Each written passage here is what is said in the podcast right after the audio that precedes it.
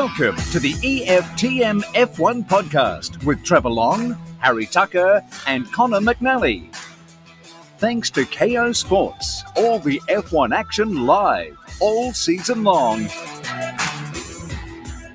That's it. You're here for the Formula One podcast from EFTM. Thanks to Kayo Sports. Trevor Long with you. Harry Tucker and Connor McNally still doing two wheel duty of the non motorized kind. We will leave that for another day. Luke King, race driver extraordinaire, joins us once again. Luke, good to be with you, mate. Thanks for having me, boys. Always good to, to be here. I've had a coffee this afternoon to try and keep me up, so I am pepped and ready to go. All right, it's 12.40 a.m. Harry, you with me? Kayo Mini or full race, buddy? Look, it's a mini. There was, we'll get to it. There was a lot in it that happened, but it was not necessarily spread out and making it full race worthy. So, so going mini for this one. Okay, Luke, what do you think, mate? Interesting. I I'm a full race kind of guy on this one. I think it was it had a lot of different stuff in it that you could keep track of lap to lap. So uh, it kept me up anyway. Well, look, I can tell you straight up, it's a Kayo Mini for me. I cleared a lot of my inbox during that race. Um, but um, yeah, Uh, it's it's a Trev. fascinating one. It's a fascinating one because let's let's be clear before we unpack it kind of bit by bit, Harry. It it was boring in many ways due to a kind of distinct lack of passing, but there was enough there to make it not a bad race. That's that's the way I see it. What what are your thoughts, Harry? Yeah, like it, it's funny that you and I are both like, yeah, this is a mini, and Luke's like a race, and he's the race driver, and we're just you know the punters on the side. So we're, we're clearly That's you know looking for some different Luke- form of entertainment. we sit here and we're all here for the mm. action, right? Whereas I would have thought someone like you who likes it a bit of wheel to wheel would have thought that was a bit disappointing. But I was shocked when you said to me before I hit record, mate, what a cracking race. In fact, tell tell the listener what you told me before we hit record. I I said honestly it was like one of the, the best races of the year. Like No I thought way. it was I, honestly honestly I thought it was decent. what Like was this coffee? Yeah, it wasn't whatever, it wasn't whatever was on lollipops, apparently. Yeah, it was a straight shot, so it's I'm pretty excited right now. But um, All right. no, well, le- look, le- legit, I think I thought that it was it was a decent race, and especially with you know um, Max and Charles in in that first stint, like they were most to tail for most of it, and it was uh, interesting to to try and watch how that strategy was going to play out. Okay, 53 lap race at uh, Paul Ricard, the French Grand Prix. Max Verstappen wins ahead of Lewis Hamilton, George Russell, a double podium for Mercedes. Sergio Perez in fourth, Carlos Sainz in fifth, and there is a lot to unpack with that result. Fernando Alonso, a really solid race in sixth, ahead of Lando Norris, Esteban Ocon, Daniel Ricciardo, and Lance Stroll, uh, holding out Sebastian Vettel. Um, the the start of the race was kind of fascinating because Luke, it was a pretty clean start for nearly everyone, and you know, a really good start by both Leclerc and Hamilton. Um, you know, it, it always fascinates me how clean these guys can be, and I think, and I don't know about you, Luke, but I, I think it's been a very clean bunch of starts for a good part of this year. It's like we've got some real respect among the drivers. Yeah, agreed, mate. I think um, it was the, the same thing at uh, in Austria, the, the previous race. I thought Hamilton was really cautious going into turn one there. I mean, there was a, a big invitation to go up the inside of Max, um, and he kind of he, he braked early, and, and everyone sort of got through. Um, I think the interesting two to watch on that opening lap there on the start was Danny and Lando because I on, I really thought they were going to tangle going into turn four. Oh, I think so too. I, there was a moment there where it was like, hang on, Daniel definitely backed out of that. And it was like, you know, he doesn't want the headline. You can imagine that goes Yep. through his head too, Harry, because he's all the headlines just because of his performance this year. You don't want to be in the headlines because you pushed your teammate out. But it wasn't a bad start for Daniel at all. He got up to eighth behind Lando. Um, and in the end, I think they found their positions overall the whole race. But uh, do you reckon, Harry, and we heard it a few times during the race, you know, um, when a faster driver was coming through, like Carlos coming from the back, you know, people, they would, uh, someone would kind of move over and say, that's not their race. Do you reckon that's Hamilton's thought going into that first turn? Why send it when he's probably not in the battle for first and second? Oh, I mean, he did have a good good start though. Like Lewis, we're Great talking start, about. but he definitely didn't take a gap No. on the first turn. No, no, and I think I think this particular race was was a bit different than most in that sense because we knew the temperature was really, you know, well cooked literally, um, and uh, no one was sure what was going to happen with tires. So for Lewis, he, like you're saying, he's smart enough to go. Like, I don't even think it's about it's not my race. It's just he knows that the, today is going to be a long day, and it's not going to be decided on the first lap like a lot of other races are. And mm. I think mm-hmm. that's just what it mostly was for him there. But he cracking start though, either way, and Alonso obviously as well. What do you yeah. make, Luke, of the uh, of the Tsunoda um, spin Ocon um, at the at the start there? Racing incident or penalty worthy? Ocon got a five second penalty for it. Yeah, I think it was it was penalty worthy. I mean, like, yeah, he was he was up the inside there, but I didn't actually when he hit the curb, I didn't really see him have a lose, but he did open up the steering wheel. So I don't know whether he was like feeling something from the rear of the car that made him kind of correct, but he kind of corrected into Yuki, and then that just sent them sort of sent Yuki off. So, you know, I reckon it's probably Yuki would be thinking he was hard done by there, not um, with with Ocon only getting a five second penalty because it's not really that much when you've just spun him and he's lost 20 seconds. So mm. Um, I'd be spewing if I was Yuki because he would have been looking for a clean race. He's kind of got that reputation at the moment as someone who can't put together a, a clean race. And um, yeah, Daniel his... in the, in the post qualifying interview that he, he talked through what he thought was going to happen in in, yeah. uh, in, the opening lap. He says, you know, Fernando could be good, he could be bad, he, so I could be ahead of him. And, and he, but he basically said Yuki doesn't start well, Harry. And yeah, I, oh, he predicted it, Harry.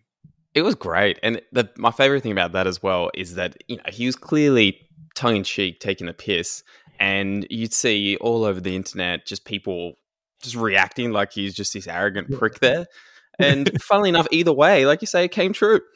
Yeah, it, it, was pretty spot on, in fact, that, that he'd make up some spots. Uh, obviously, he actually ended the race uh, where he started, but, but, we'll cover the individuals shortly. Um, Ocon ended up, uh, well, let, us talk about um, Max and Leclerc because the first couple of laps, obviously no DRS, uh, but it was still nose to tail. Uh, and that kind of gives me that feeling this is going to be a cracker. This is going to be yep. Silverstone esque, you know, really great, great passing, great driving, just great everything. Um, and but Luke, we then we got DRS, and it was Fairnickham. I mean, it was three laps and, and of DRS, so we we're on about lap five, and I'm thinking, I don't I don't think Max can catch him. Like he's with him, but I always look at DRS, and I don't know about you because I find it fascinating what you say. Because Luke, when you just said, you know, he opened the wheel and stuff, I don't. We're not looking at that stuff, but you yeah. are. I'm a, I'm a data guy. I look at the timing sheet and I go, well, hang on, coming onto the main straight, for example, Max is 8.5 seconds behind, or 0.85, sorry. 0.85, and, yep. And by the end of the straight, he's at 0.4. So he's he's got to be at 0. 6.5 to make it really work and he just never was. It's it it it really was strange to me that DRS actually didn't do a lot here yeah, I think that the length of the straights just aren't quite long enough. You you see them like from those big aerial shots, you can see where the cars start to pull when they're getting to a higher speed. Obviously, they're punching a bigger hole in the air, so the car behind is able to actually drag up to the car in, in front. And the two straights here, or the, the big ones with DRS, just are, are just too short, I think, for it to to come mm-hmm. into play. Um, I've got a note on lap six that Charles had a little mistake coming into that. I think it's turn five, six chicane between those two straights. And he was offline sort of on entry, and that gave the chance finally for Max to get up behind him. And then we had that that battle between the two of them going up into to turn 10 where Charles had to go defensive and I thought that Max might get him on the pit straight the next time by but um, yeah Charles did a bloody good job to hold him off Mm. Harry, did you notice? Let's be the two idiots of the group uh, talking about race lines uh, uh with a race driver listening in. Did you notice a lot of very interesting lines being taken, especially during those duels where, you know, I saw it at the end with Vettel. I saw it a lot of times with a lot of people who were doing these close moves. It was as if they were taking a bad line into the corner, but it was actually a wide line to very really wide. straighten up and open up the the exit, which actually did do a lot of. I, I really saw a lot of a lot of different lines being used. And I, I thought that was cool. But again, it didn't really result in a whole lot of action. That was my problem, Harry. Mm-hmm. Look, I'm, I'm going to be semi useless in this question here um, in saying that, yes, I completely noticed those two, particularly the wide ones. And I mm. kept thinking that I was watching someone, you know, almost stuff up and about to understeer off the track. But, you know, then, then it'd work out they pull in and, and either get ahead or or keep the position they're in. But Luke, what what was going on? Like in that in this sort of conditions, is there something different that, that they're doing with the tires there? Is it this this type of track? Like what's what have I missed? Yeah, good good question. I, I think it's more just what what that particular car can do at that point in time. So you might have like uh, the perfect example, and not to skip ahead, but the perfect example is the very end of the race where um, Sebastian Vettel hmm. was mm. on the back of Stroll, and you see Sebastian take the normal line for these corners, which is that wide, weird entry that you guys are talking about, which is a typical late apex. And Stroll was going sort of narrow on, on the entry, which is not allowing him to get on the on the throttle as early out of the corner. So then the car behind can get a run on them. So it's the car behind either trying to get a run or the car in front trying to be defensive. And some of the drivers obviously had some different lines as well going over that bump. I think it was at turn four. Yeah. Um, I noticed George Russell always staying very tight through that bump when he was trying to chase down Perez, and Perez ran wide over that and then wide through turn six and always seemed to get a really nice run out of there.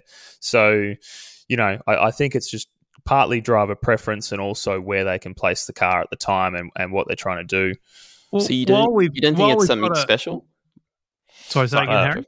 Oh, just with this, like, you don't think there's anything particularly special with these conditions or this track that was making that? Because I just sort of think that this is, and I, you know, I guess Trev's the same since he brought it up. It, it was to a to a level that you don't often see. You don't like normally that, see. That's right. That different amount of lines. I, yeah.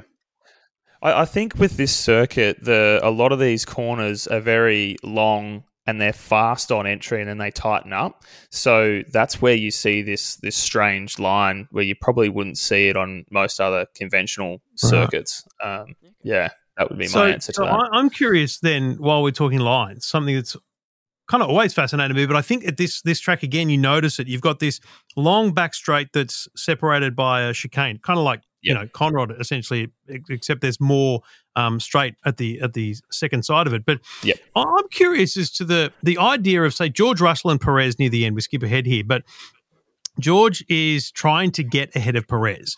But when you when you duck to the inside, you know that little dart as if you want to just put yourself in the mirror so they can see you. You're putting yourself a car width or more uh, offline, you know, into the corner. Doesn't yep. that jeopardize the corner? Because you, you're not going to pass them. Let's be clear. You're not ducking out to go under. You're ducking out just to, I don't know, show them you're there. Doesn't that jeopardize your line to the point where you should have stayed right on the line, gone right up their clacker, and then been at speed to come out of the turn? I don't know. It's a weird thing as a non racer to observe and go, mate, you should have stayed on line. Yeah, no, I, I agree because then you also risk dirtying the tyre as well and, and having pickup on the tyre, which then affects you run through the next corner. Um, the the way I was taught was always to show half a car because you still want to pressure the guy in front because right. then if he if he locks a brake, yeah, yeah, it's it's that whole mental game. But having a big pull out and then a big pull back in like that is I don't think is is necessary. And mm. I've I actually have heard guys like DiResta and Button comment on that in the broadcasts over the last sort of twelve months because you you are seeing them being quite aggressive in that way. Um, yeah, not probably the way I'd do it, but I'm also not in Formula One. I'm in TCR. So. yeah, let's, let's all remember none of us are actually anywhere yeah, close exactly. to Formula One. Um, if we push to about lap 10, you've got Carlos up into 12th. Um, by lap 14, he was in 10th. And this is a guy who started 19th. So yeah. he was really pushing through the pack, um, you know, doing really nice. But Leclerc then, by this time, kind of pushes Max out of DRS range. So yep. it's very clear by about lap 10 or 15 that there's no clear DRS advantage. Max by 16 is at a 1.8 second gap. Then it's just a matter of going, okay, can can he undercut here? And he he he does pit, but it's a huge disadvantage at this track. I mean, it's such a slow. It's a big mm. loss of time, Harry, and I think that's that's always the concern. But you know, watching Max, you're like, okay, well, I guess he's looking for clear air, but he came out a long way back. Did you get a sense that he was going to push to to get the undercut? Yeah, it was it was quite surprising that that that had happened. Even you know the few laps leading up to it, the commentary team was talking about you know how much of an issue it is for those top guys to to pit right now because of where they end up back in that sort of tenth spot, which is exactly what happened. And I, it was uh, this is again this is while we're on the sort of the topic of us all being very out of touch. Is at that point as well. I'm completely listening, you know, like hand to heart Bible to them, going, "Yeah, there's no, there's no way Max can do that and get back in front." And he ends up, you know, freaking winning the race at the end. So don't know shit over here. But yeah, at that point, I, yeah, that that it shocked me. Now, obviously, we never really got to see the undercut because Charles ran out of talent or something and went straight into a wall. But I, I would say just before Charles went off, the the differential was 27 seconds, and they say you lose 28. So I actually mm-hmm. do think the undercut was going to work there. Just work, yeah. Um, but that's not to say that Charles wouldn't have been just a touch closer and all those different things. But tell me, Luke, uh, Charles Leclerc on a fast, long, sweeping right hander seem to just have a Trevor Long in Formula One 2022 kind of moment where I don't know, is it is is it not meant to be a full speed turn? It's it's a you know riding the throttle and he's just got on just a, a millimeter too much on the throttle and it's kicked the back end out. Yeah, look, it's it's actually one of those corners that you guys are talking about where it's it's a fast entry and then they go all the way out wide for the kind of the second apex. Um, I'm actually watching the incident on screen right now with Ant, who's uh, dissecting the whole thing, and it's it's possible that the tire deg at that point, because Ferrari were trying to run a bit longer into the stint, was just a little bit too much. And like it's uh, it's such fine margins at that point. And as you say, like you know, one or two percent of too much throttle. You know, I, I noticed from the the rear of the the car, it actually started laying down rubber on that the left hand rear wheel, which obviously means the wheels are starting to spin up. So whether he's just been a touch too throttle happy with it and it's it's lost, or whether that's just the grip in the car going because the deg was that high at that point. We don't really know, but Charles came on later in the race and basically admitted to him making a mistake. Very brutally honest. Like that was that was huge. So because when he was originally in the fence, he was sort of you know the scream about the from throttle. Charles Leclerc oh, was unlike yeah. anything I've heard for a long time, Harry. I mean, that was that was raw emotion, and it was it was uh, it was only at that raw emotion point that I thought, okay, I'm not going to tell him to go and turn the assist back up to medium traction control here because I'm not going to do it for him. Um, it was it was quite fascinating, Harry, wasn't it? Yeah. That raw emotion on the radio. I genuinely don't remember hearing that shocking. kind of scream before.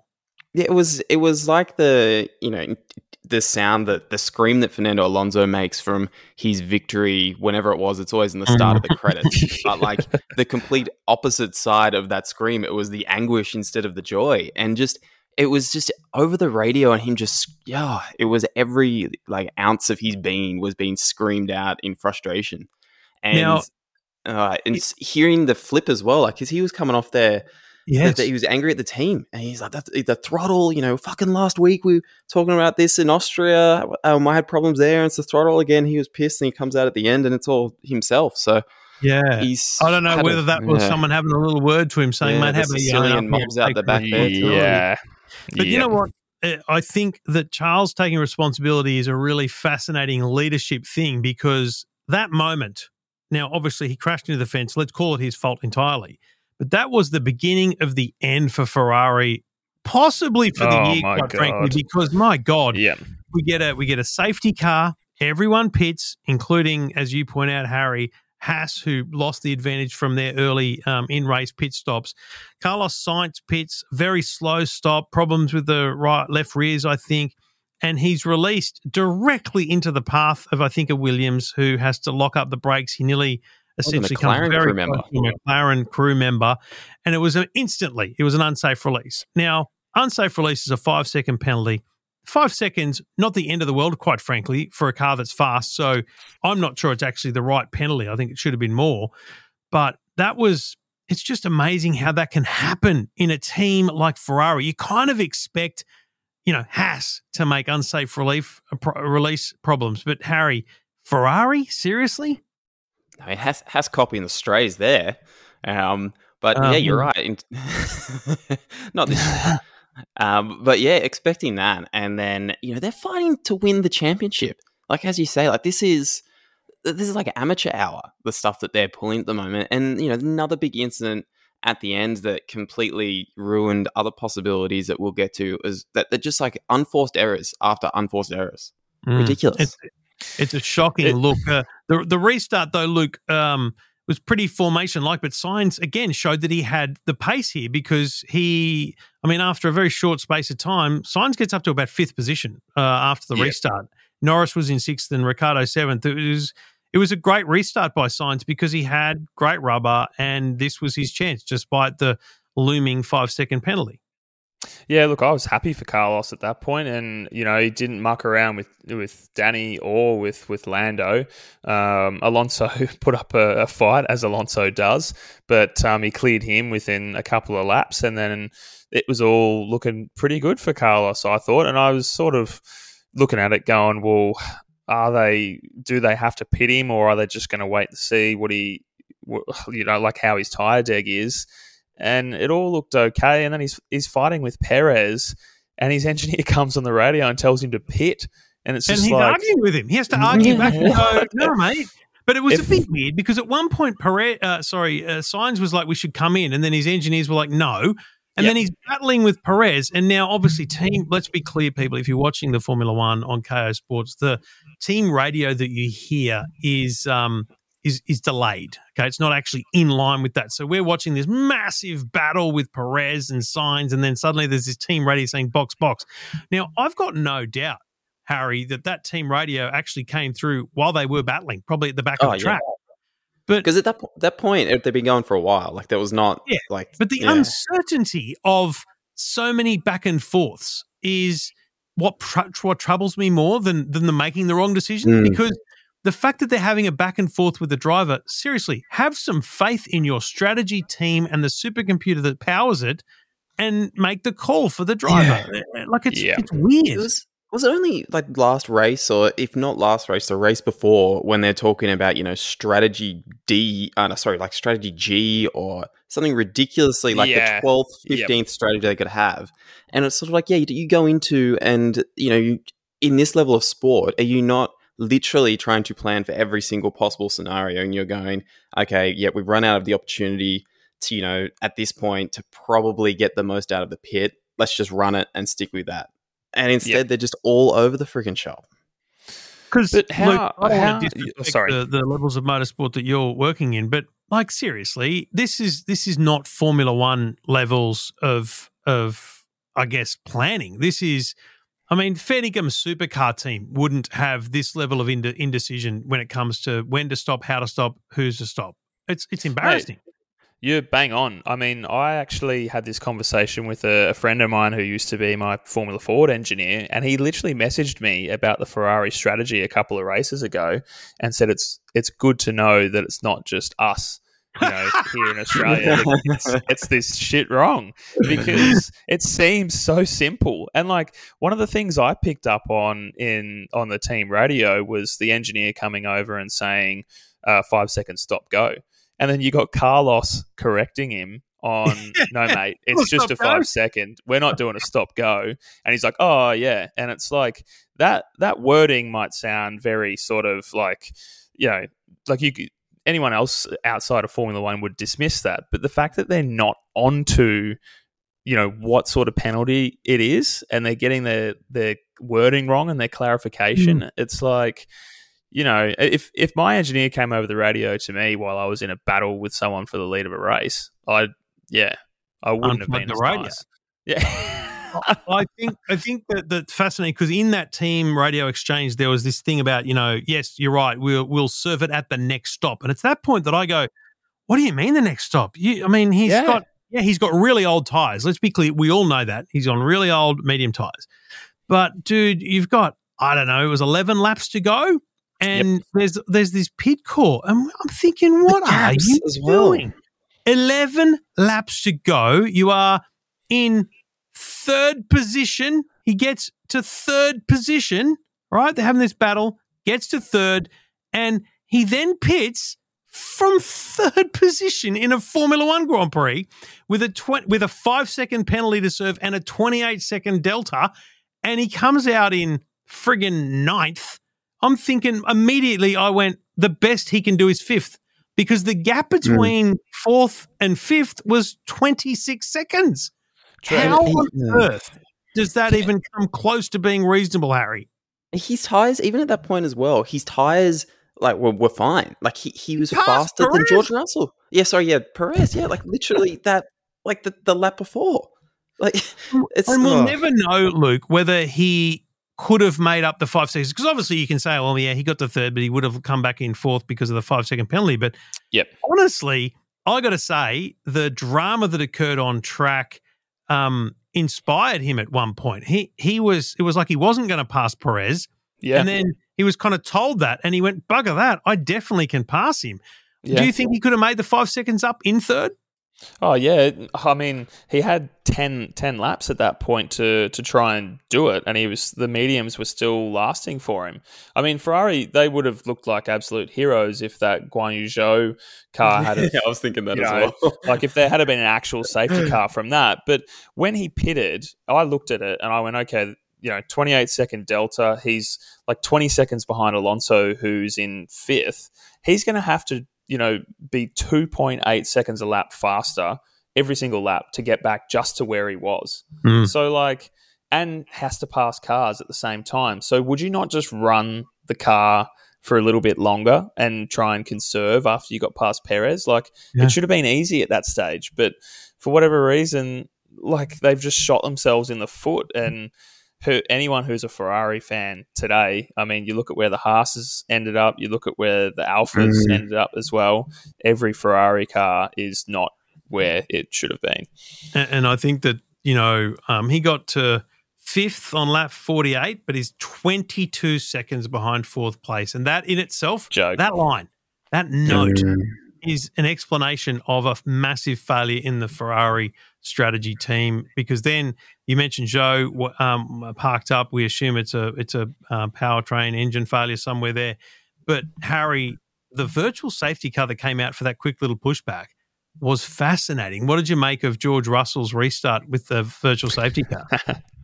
Well, well, the whole the safe the virtual safety car was good because I thought for a split second there they were going to do you know somewhat of that repeat and of, Abu Dhabi last year Yeah. and do a safety car just to for the entertainment. So I'm glad that that's what happened. They got the car up quick, and then Sergio just had a nap.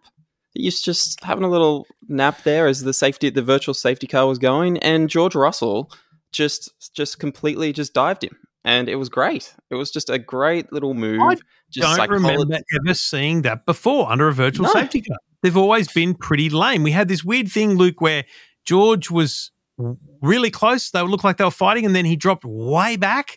And the Yep. commentary team was suggesting that he was using the early part of the delta to back off, and the last part of the, the delta gap, the the, the section Mhm. to speed up and, and get close. But in the end, I think that when the light went from yellow to green, George and Sergio were at a very similar spot to they were beforehand, and George simply pressed the go button faster.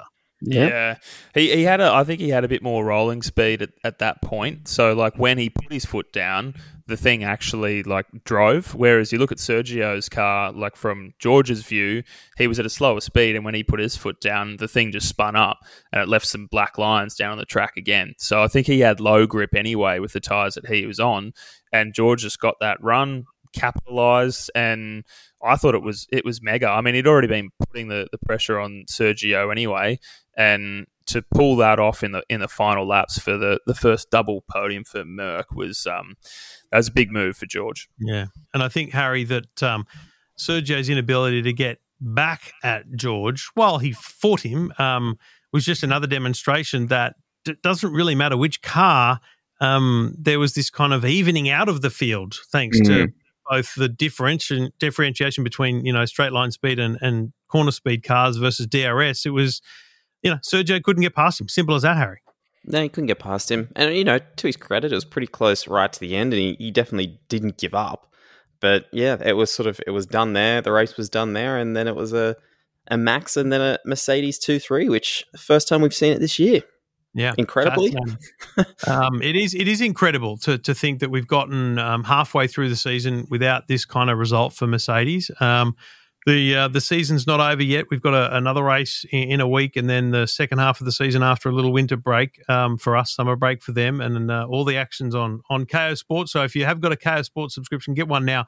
Uh, Twenty five bucks a month gets you all the Formula One action. Every single session of the uh, Hungarian Grand Prix in a week from now is yours to watch uh, right there on your tablet, your smartphone, or your big screen TV, where, whichever way you want to watch um, the Formula One, as well as all the other motorsport available on Kayo Sports. Um, just team wise, boys, I think obviously we we just mentioned Mercedes, but it's I mean it's hard not to not to be kind of disjointed about Mercedes, Luke, because not a bad result for them, but there was all this talk kind of across the weekend that their progress wasn't as good as they they hoped it would be at this point uh, in terms of upgrades they brought. But in the end, their reliability and their speed isn't actually a horrible thing right now. Yeah, agreed. I mean, I saw an interview with Lewis before the race where he was saying that the update that they had brought to the table this weekend was might have given them half a tenth, maybe a tenth if it was working properly. So they're bringing small upgrades to the car. Um, I think I can't remember what stint it was. It must have been after that first safety car. I was pretty impressed with where um, oh, actually, no, it was from the start of the race through to the first stops where like Lewis was able to kind of stay within mm. three to five seconds of, of Charles and Max and was pulling away from Perez and George, who's been like on top of Lewis all year. So, you know, I think I think the Mercs are getting closer, and as you say, that reliability is still playing into their hands. But it's just so weird for me to see a Merc struggling in a straight line and a Red Bull like blazing past mm. it. It's um, it just doesn't seem right from what we know in the last seven yeah. seven years. But um, but yeah, I think Merc will. They're going to be the slow burn. They're going to keep coming on strong, and if they have these performances in the background, all you need is for Charles and Max to to prang into each other at a couple of races late in the season, and if if Mercedes are on form at that point, who knows whether George or Lewis could be in the box seat to to fight for a championship. Yeah. And, and Harry, I think the other one that stood out to me team wise in the positive sense was Alpine. Uh, barely mentioned in the commentary, let's mm. be honest, but there was a there was a bit else to get to. But you know, Ocon did well. He, he, he had the pace on Daniel, no doubt, and Alonso, the quiet achiever, just kept kept his space, just kept his place, kept his space, and uh, you know, a great result in sixth and eighth for for Alpine. Yeah, I, I think um, I think they play a really good team game. I think you know when you think about it as a team sport, which we don't often do in the sense mm. of drivers and drivers championship. I think what Alpine's been doing in the last few races as a team has been great, and this is another example. And Alonso playing the team game, and you know as much as it was a bit of a joke, him on the radio talking about holding the McLaren boys up, like it it clearly worked. Like him going maybe a little bit slower than he could have just to sort of have that them uh, or particularly Lando in behind him and getting that air coming off and degrading his tires a bit more. And so that, you know, the, the tire strategy worked better for Alpine and Ocon could get closer to them and, you know, and then less points for McLaren, who's really the team they're fighting against. And it was just, it felt like it was a cohesive team unit working together. And it was, you know, you look at it in sixth and eighth, but it's, it was just a very impressive day out for him, I think. Yeah, absolutely. And and Luke, I think Aston Martin wouldn't be disappointed with 10th and 11th, but still not the season they would have hoped for. But the real, I think the real underachiever at this point of the season is probably Alpha Tauri, Luke, just given yeah. they had so much, you know, upward momentum uh, in the last couple of years. And, you know, yeah. their, their, their team uh, allegiances.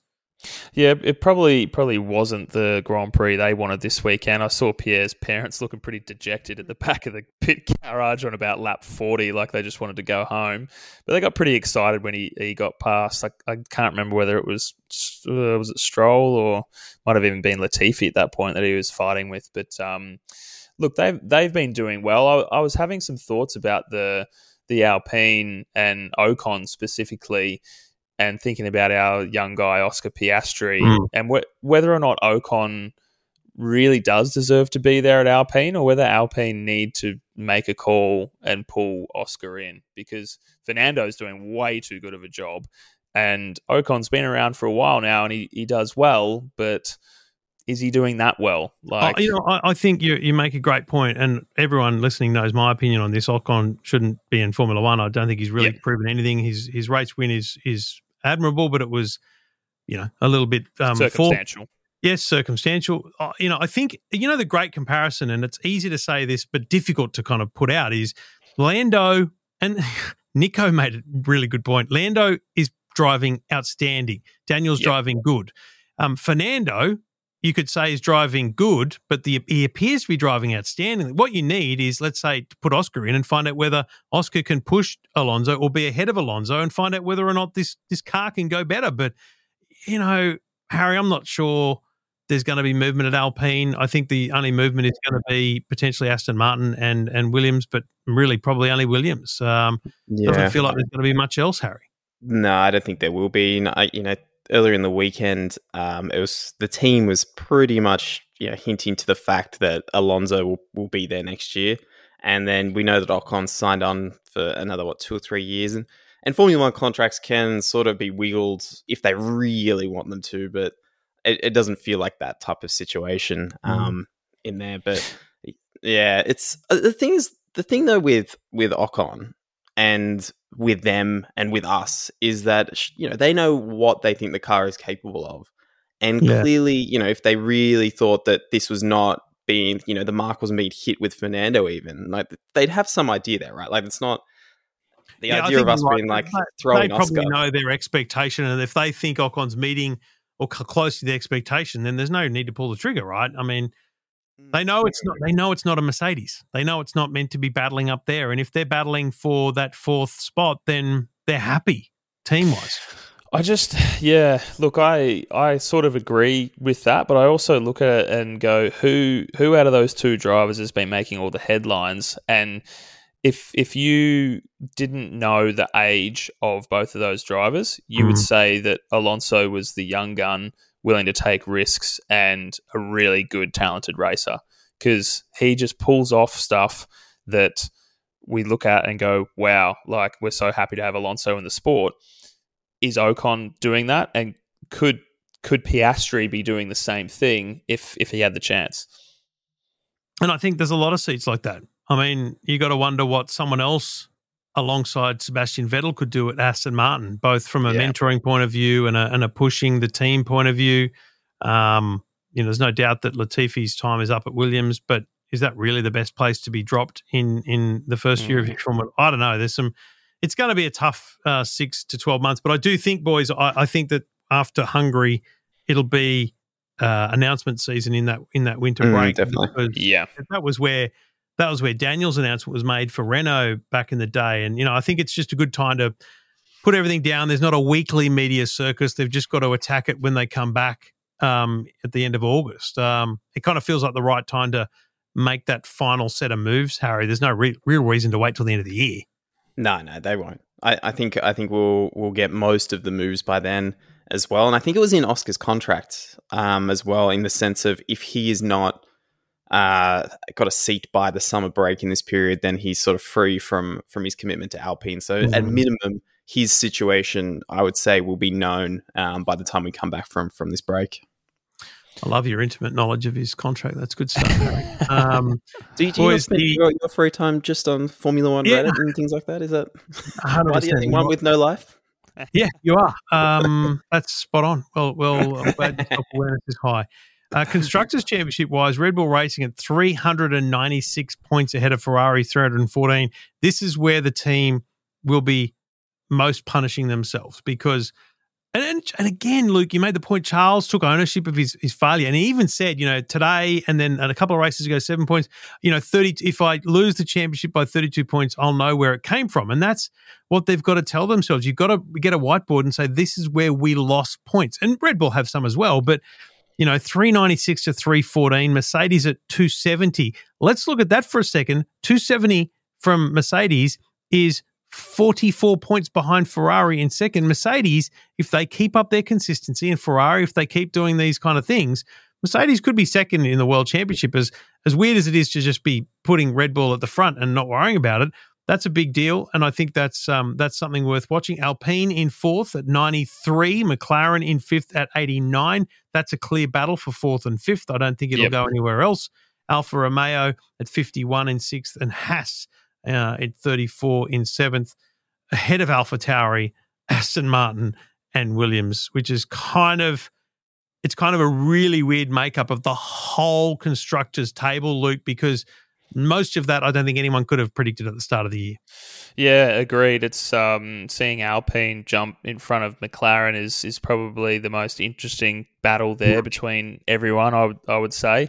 Um, the, the thing with the Ferrari stuff and Charles that you brought up about you know analyzing the points throughout the season if you, you look back at some of the stuff that's happened to Charlie over the years, where he was calling himself stupid at Azerbaijan, mm. you know, stuck it in the fence at Monaco a couple of years ago and, and ruined his Monaco Grand Prix the next day because of the gearbox failure. Like, there's been a lot of these little driver errors that have affected his his weekend, and I dare say would affect him so deeply, like mentally, wondering whether or not he can he's actually got the ability to do this. Um, and I can't remember who they were talking about. Some um, uh, sports scientist or somebody who has been around for, for I think it was Jacques or something. One of the Jacques, that's it. engineers. He's obviously in there trying to to help him out, but it's just like there was no real pressure on him at that point. He had a 28 second lead, yeah, okay, you're, you're vulnerable to the undercut from Max, but I mean, just to make that error in in that you race to defend is... him a bit there, and I think Harry, this goes down to that team radio. I, I think we we've got to hear the team radio in sync with the racing because I'd be nervous to think what did they say to him in that moment while Max is on an outlap? Are they pushing him because maybe that was the wrong thing? Maybe Great Charles point. needed to be told um, you know, we, we need to push their undercut and leave leave you to it or something. You know, maybe they pushed him too hard, Harry, and that's what drove him off.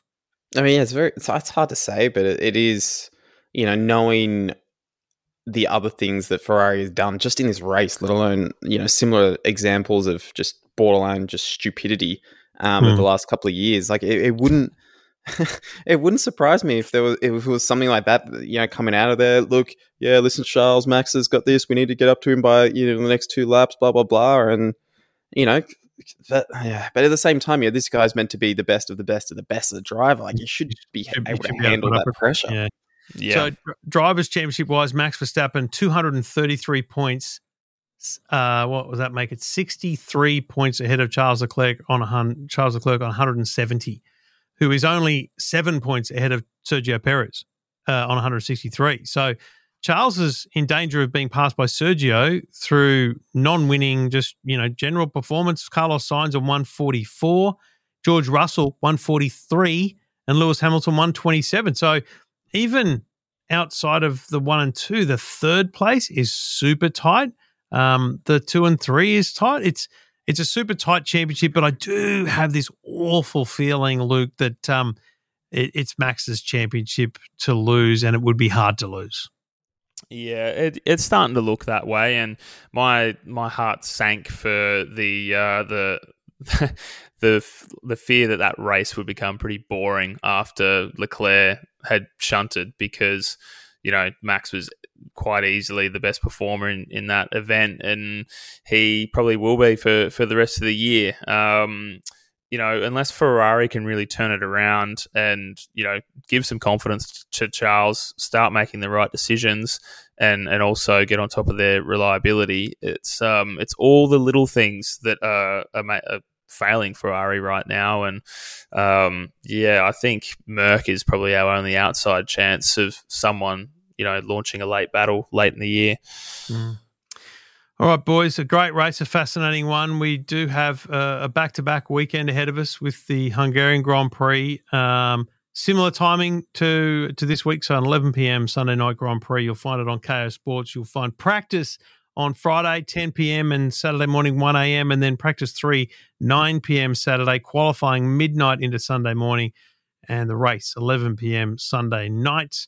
Um, I, I, I, don't know. I think that Hungary could produce good racing, but then again, I would have said that of Circuit de Paul Ricard, Harry. I'd maybe Maybe we got that one wrong thinking about real race circuits. Uh, everyone except this one. I've never, I've never liked this track. Okay, That feels right. very So your theory about race circuits didn't include this one, right? Yeah, good, good, good. Look, I don't think ahead. I just, I just based it. It was just purely based on the immediately the races two before it. Yeah, that was Silverstone. You you were excited about that. It's fine. It's fine. Uh, Luke, great to have your company once again, mate. I, I genuinely appreciate the insights, especially with some of the kind of weird stuff we were trying to unpack there, and um, it makes a difference. Because Connor may have a great memory and stats, but the man's not a race driver. Let's be clear, boys. Uh, it's very simple. Um, Look. I don't, I don't your- think I can beat Connor's stats, boys. Let's let's be clear on that one. That No one that can, mate. memory is something to behold. Um, Yeah, but, but people no, are I- writing in to say, give us some more stats. They're asking for analysis. So, Connor, I'm sorry, mate. It's not looking good. Um, thanks for joining us. Uh, we'll be back again for the Hungarian Grand Prix, boys. Uh, get some sleep and uh, enjoy your week. will do. Thank you. See yeah. Just a passionate sign off there, Harry.